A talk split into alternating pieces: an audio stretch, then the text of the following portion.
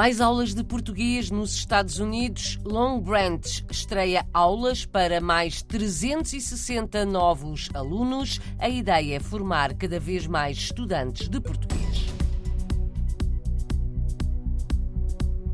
Atrapalhar-te é uma companhia de teatro que vai levar encenações de livros infantis portugueses à Suíça na próxima semana.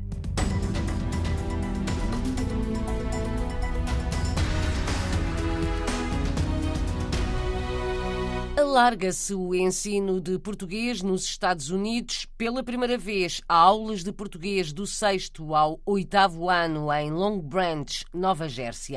A ideia é que no próximo ano letivo o ensino português regresse ao secundário. É uma comunidade multicultural, conta Raquel Martins Rosa, professora de português. É uma comunidade global. Nós temos aqui uma comunidade muito grande da América Latina toda. Falantes de português do Brasil e hispanos, portanto falam espanhol, e americanos. O objetivo é que o português seja uma língua global, que todos tenham acesso ao português como língua internacional de negócios, nas universidades, e esse é o nosso objetivo final. Raquel Martins Rosa, professora na escola secundária de Long Branch, deu aulas durante muitos anos na escola lusitana do Clube Português, nesta cidade norte-americana. Agora está no ensino secundário. As aulas começaram esta semana e são mais de 360 os alunos que se estreiam nas aulas de português do 6º ao 8º ano. Raquel é a autora do programa escolar que agora se estreia.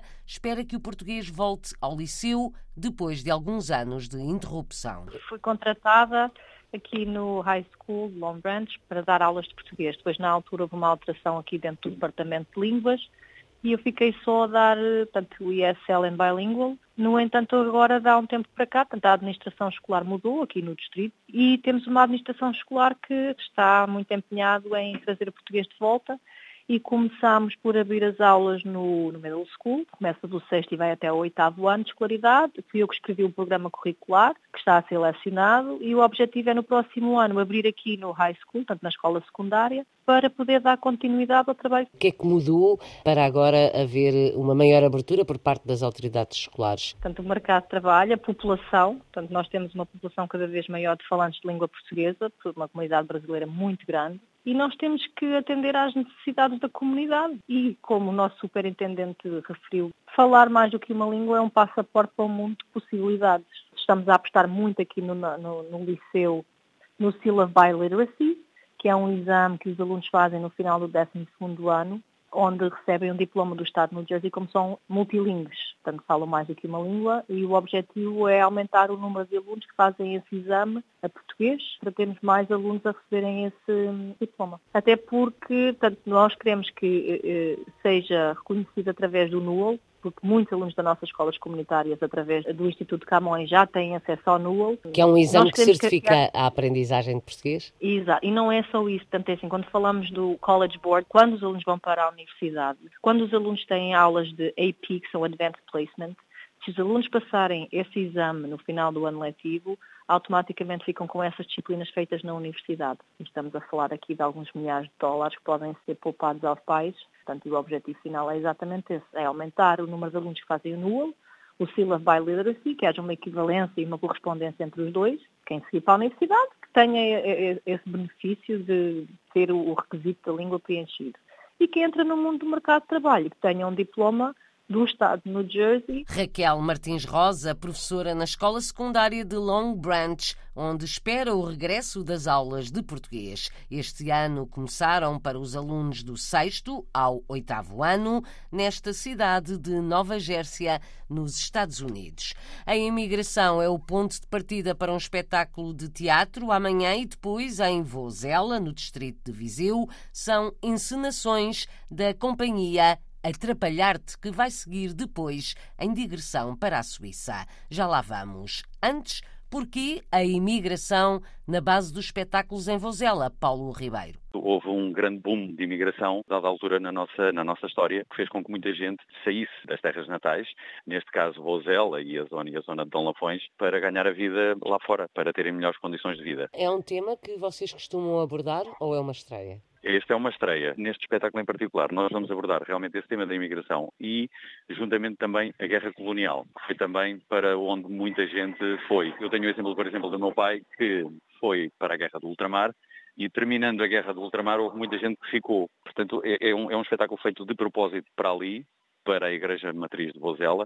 Nós temos uma ponte em frente, fica ali a simbolizar um pouco a ida e o abandono do interior, e algumas acabaram sim por regressar, outras acabaram por morrer nessa Guerra do Ultramar, e eventualmente há pessoas que voltam e que já não encontram as coisas como estavam. Para quem vai e volta ou não, amanhã e depois, visitas encenadas à Igreja Matriz de Vouzela. A companhia de teatro Atrapalhar-te escolheu o tema da emigração. Na próxima semana, o grupo segue em digressão para a Suíça, vai dar uma série de espetáculos junto de comunidades portuguesas. As peças baseiam-se em histórias, em obras, que fazem parte dos programas escolares de português. Paulo Ribeiro, diretor artístico da companhia, explica. São obras do Plano Nacional de Leitura. Portanto, nós vamos estar junto do ensino português no estrangeiro, da comunidade de escolas que promovem o ensino da língua portuguesa no estrangeiro. Não é exclusivo para alunos.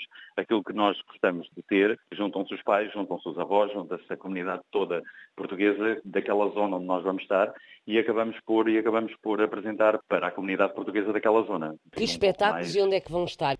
Ora bem, na mala vamos levar dois espetáculos. As Viagens de Gulliver com Escala em Portugal, da Luísa Ducla Soares, e A Maior Flor do Mundo, do José Faramaki. São livros que fazem parte do Plano Nacional de Leitura. Exatamente. Vamos começar em Frauenfeld, lá mais para o norte, no Cantão Alemão, e depois vamos percorrer, enfim, vários locais na Suíça. Vamos estar em Frauenfeld, vamos estar em Chur, vamos estar em St. Gallen, vamos estar em Zurique também, Lausanne, Montreux. O primeiro espetáculo é 14 e nós vamos estar até dia 24. Tem outras digressões programadas? Temos aqui ao lado, portanto, Espanha, que também somos uns habituês, ou seja, costumamos ir todos os anos também aqui na zona de Castelo e Leão, Astúrias também. Para além disso, nós temos uma plataforma online onde todas estas obras que estão prontas para serem visualizadas ao vivo, elas estão também todas editadas numa plataforma online, que é Atrapalhar-te Remote.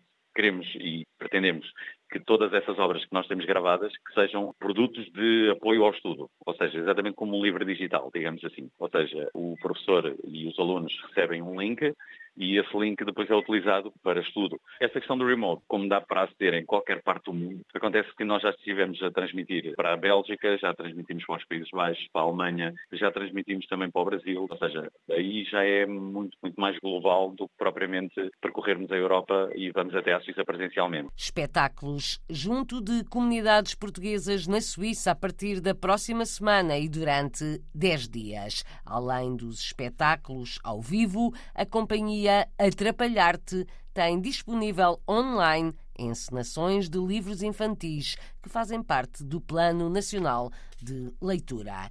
Portugal é o país homenageado no Festival Ibero-Americano de Artes Cênicas, realizado na cidade de Santos, no Brasil, a partir desta sexta-feira.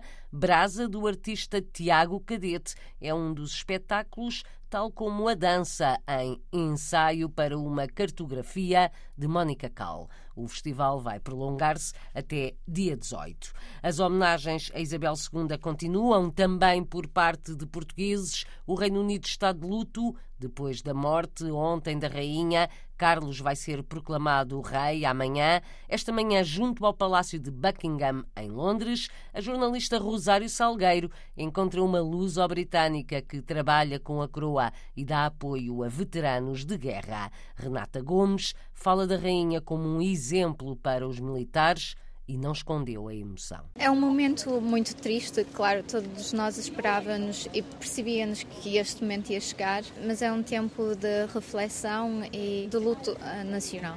Quem era para os veteranos a Rainha Isabel II? A rainha era um exemplo, porque ela própria serviu durante a Grande Guerra. Ela própria é uma veterana, ela estava sempre lá para os veteranos e, aliás, ela foi patron e apoiante de muitas das instituições que tomam conta e apoiam, providenciam serviços para os veteranos. Agora, Rei Carlos III, menos conhecido do que a sua mãe, mas a Renata conhece-o.